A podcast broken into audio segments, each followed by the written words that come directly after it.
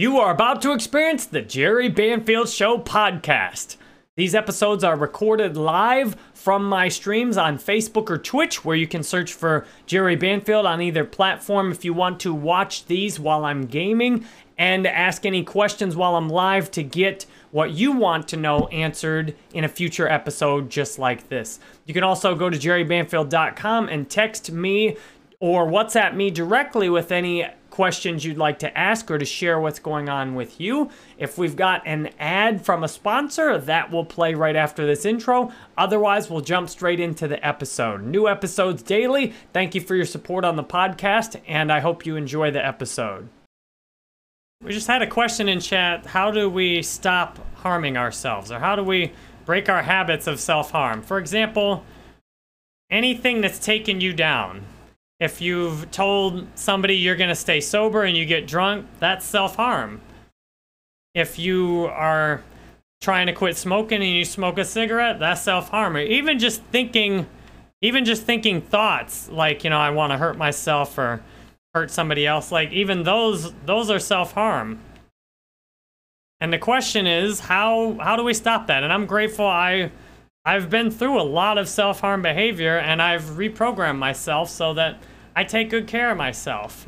And the the number one most important thing is first honesty.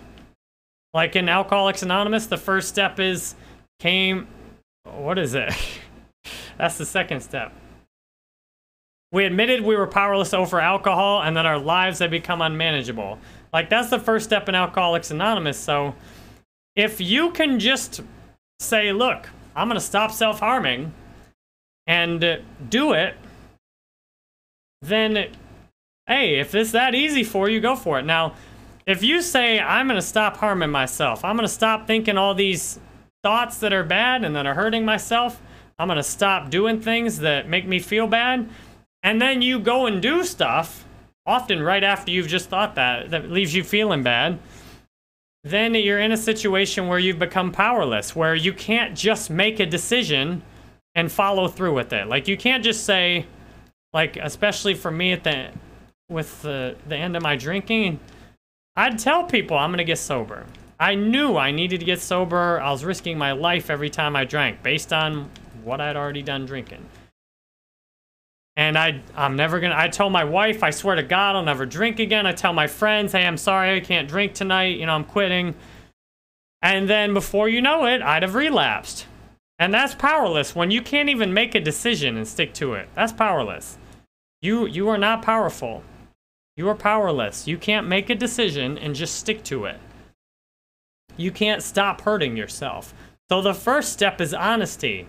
If honestly you look at your life and you notice, hmm, oh, if you look at your life and you notice, I'm harming myself and I can't seem to stop doing it. Like, no matter what happens, I just keep hurting myself and other people. And sometimes you're it may not be that dramatic. Like you may just you know, your mouth may go off on you and you might say something that you really wish you hadn't said. That's that's a form of self-harm. Messing up your relationships with the people in your life is harming yourself. Like the worst thing you can do if you're married is treat your spouse bad. Or one of the worst things you can do to hurt yourself is to treat your spouse bad because then you feel bad. And you feel bad that they feel bad and it's a mess. So the first key step is honesty. To realize, hmm, I can't just stop hurting myself, can I? Like I say I'm not going to drink. I say I'm not going to smoke anymore. I say I'm going to stop yelling at my kids or, you know, accusing my partner of cheating or whatever it is you do. And you keep doing it anyway. Oh, this is not good. If I'm honest, like uh, the last the last day I drank, I, I laid in bed and I got honest and I'm like, I can't stop drinking.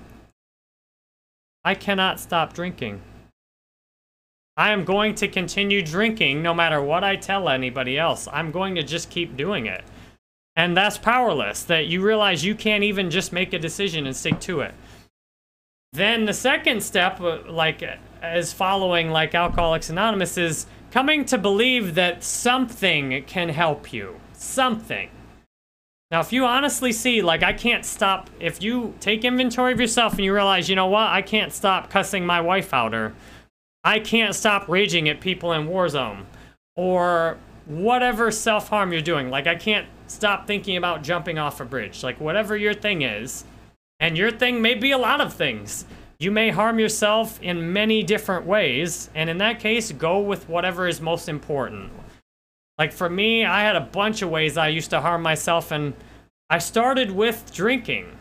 I'm like, this this one clearly is the worst offender out of all the self-harm behavior. If I drink, there's no hope that I'm going to improve. And if I stay sober, maybe I can work on these other self-harm behaviors. So figure out whatever is your number one offender. And then what I did, I'm like, God, please, I'll do anything to get sober. Anything. Because I, as long as I continued to drink, I knew nothing else was going to work. I couldn't change my diet. I wasn't going to, you know, I couldn't keep exercising consistently when I'd get so drunk. I'd get so drunk that, you know, I, I couldn't exercise. I couldn't just go to the. It was tough doing them personal training sessions at the gym with a hangover. So if you get honest and realize you're continuing to harm yourself, you can pray to stay sober. What's up, Brad? Thank you for the 135, Brad. Eh, you know, God, I'll do anything to stop being a jerk to my wife. Or, or if you don't like the word God, pray to whatever you think. Pray to yourself. Pray to a certain person. Pray to something generic you don't even understand. Just set, set an intention that you're going to do whatever it takes to change. And then listen. Because for me, as soon as I prayed, I said, God, please, I'll do anything to get sober. I had a thought come in my mind after that. The thought went like this. It said, well, well, going to Alcoholics Anonymous might be a part of the anything you just offered.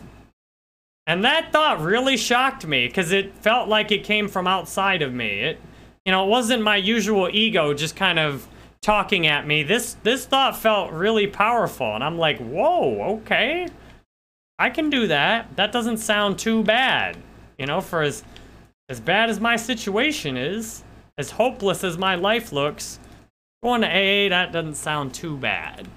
You know, it could be a lot worse. So then I plan to go to one Al- I plan to go to one Alcoholics Anonymous meeting. I went there. I felt hope. I started to believe that there was hope. I stopped feeling hopeless and I started to believe, you know what? I don't know. I don't know how I'm going to be restored to sanity. I don't know how I'm going to be sober and like it. I don't know how, but I'm starting to believe that something will work. Something can help me out there. I didn't I wasn't much on believing in God most of the time when I was sober. When I had a hangover and was desperate, I pray to God, but most of the time sober, I consider myself agnostic. And then from there, you get to the real work. Once you, you take that inventory, you realize how bad your situation is, you start doing the work, you continue doing the work. For me, it was going to Alcoholics Anonymous over and over again. It was asking somebody for help. Because just praying to God often is not magically going to fix all your issues.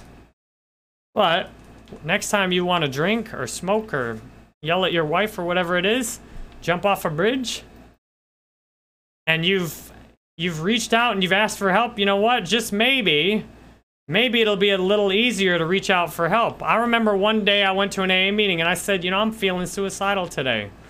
I was 2 years sober and I I shared it in the whole open meeting because once you see how hopeless your situation is, you open up to any kind of help that will come to you.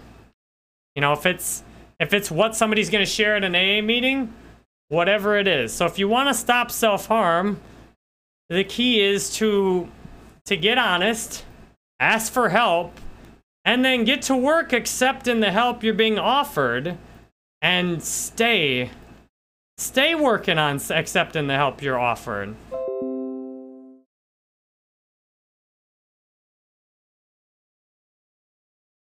So if you keep working on that help, you keep going to those, if you find a support group, you keep going to those meetings, like, however the help starts to come, make use of it. A lot of times what our minds will do know, we'll pray to God for help and the help will be offered and we'll say, well, well I don't, I don't want to go to AA. That's for losers. That's for quitters. I don't, I don't want to do that. And a lot of us will, will pray for help, but we, we don't want to actually make use of the help. We just want to feel a little better. And once, once we feel a little bit better, then we don't want to change anything. So for me, what's helped is to, you know, is to keep persisting with, with staying on top of the help. You know, don't just, you know, don't just be quick to call it, you know, like you're done. Like, oh, okay, I made it two days without a drink. I'm good. I can go back to living my life exactly like I used to live it. I don't have to change anything. I'm good. Now, don't be so quick to, to think you're done. Work and be prepared.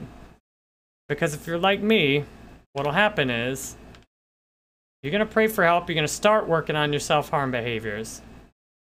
And then once you make some progress, you're going to let up. You're going to say, you know what? I'm good now. I haven't drank for a little while. I'm good. You know, I don't need to go to these meetings anymore. I don't need to call my sponsor. I don't I don't need to be accountable to anyone anymore. I'm good. You know, I'm healed. I'm fixed. You're going to be quick to you're going to be quick to try and call yourself done and, and quit making an effort. And that's, you know, I went to AA for like three months. I'm like, okay, I'm good now, right? I haven't drank. And I, well, the more I wanted to drink, the more I realized I need to work. I need to do so much more on this. This is so much worse than I thought it was. I really need to work my little butt off.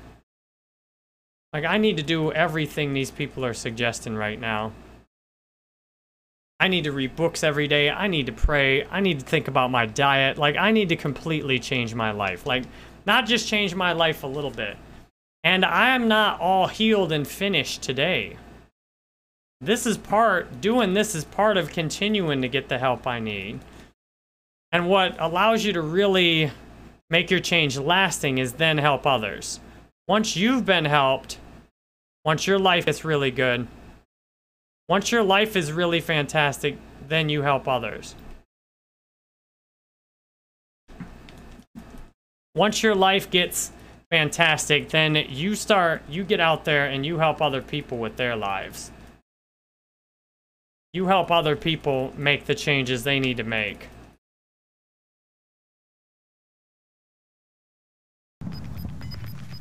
And the more you keep helping other people, the more you'll you'll deepen and deepen your help. Because as you keep helping other people, you have to keep getting better yourself too. If you don't get better yourself, helping other people really gets miserable. Dang, good job, dude.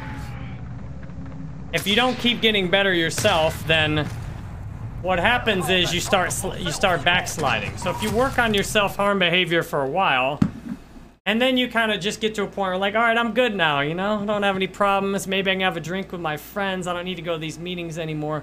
You got to focus on helping other people all the time. So I hope that's helpful for you. That's why I do my live stream is to keep helping other people because that's how I avoid backsliding into my own self-harm behavior.